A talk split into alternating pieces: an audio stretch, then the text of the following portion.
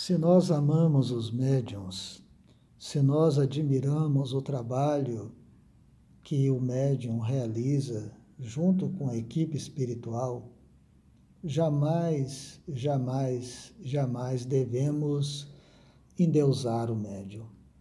Porque todo endeusamento, tudo aquilo que vem a aguçar a vaidade do médium é uma casca de banana que julgamos no seu caminho, que com certeza poderá trazer prejuízos.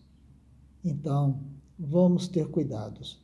Se nós amamos, se nós admiramos o trabalho, se nós nos beneficiamos da convivência com os bons espíritos, seja no esclarecimento, seja no tratamento, seja nas curas, vamos manter o médium envolto numa névoa, numa aura de orações, para que ele possa ainda mais santificar o seu mandato, o seu medionato, porque todas as homenagens, toda, tudo aquilo que vem a ativar o seu passado de vaidade, de arbitrariedade e de arrogância e de egoísmo, estará assim anulando o esforço dos benfeitores espirituais anulando a possibilidade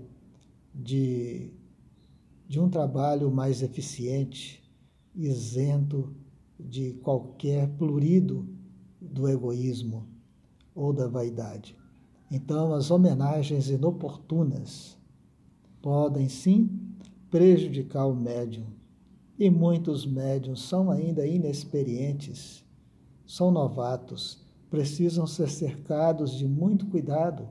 As obras de Humberto de Campo está recheado de casos de médiuns inexperientes que tiveram o seu egoísmo, a sua vaidade aguçada por espíritos inferiores e também por confrades, por companheiros da própria doutrina. E o final desses médios foi muito triste. Depois de perderem a oportunidade do exercício com Jesus, do exercício da mediunidade com Jesus. Desencarnaram em situação de extrema indigência moral. Então, se nós amamos os médiuns, se nós queremos que o médium continue sendo a, a porta-voz, o porta-voz da espiritualidade superior, vamos orar por ele ou por ela. Vamos rogar a Jesus as bênçãos e a proteção para que seja blindado do ataque dos espíritos inferiores, para que seja protegido do ataque das trevas, para que possa, sim, continuar com humildade, com simplicidade, como viveu Chico Xavier, cumprindo a sua missão, se dizendo o último dos homens, um cisco, conforme as próprias palavras do Chico Xavier. Aquele que se fizer o maior na terra, será o menor nos céus, e os pequenos na terra são grandes nos céus. São palavras de Jesus que nós não podemos esquecer. Se nós amamos o nosso trabalho, se nós queremos que Jesus esteja na frente das nossas tarefas, precisamos praticar o que ele ensinou. E não poder ainda, não pode ainda o médio esquecer que a produção mediúnica depende também da ajuda do próximo. O médium precisa da sustentação, precisa de ter alguém do lado dele nos momentos do trabalho para sustentá-lo com as suas orações, com as energias.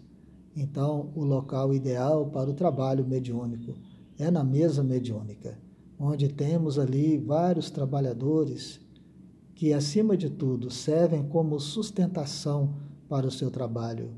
Pessoas escolhidas, pessoas preparadas, é, conscientes do seu trabalho na mesa mediúnica, poderão ser de grande valia.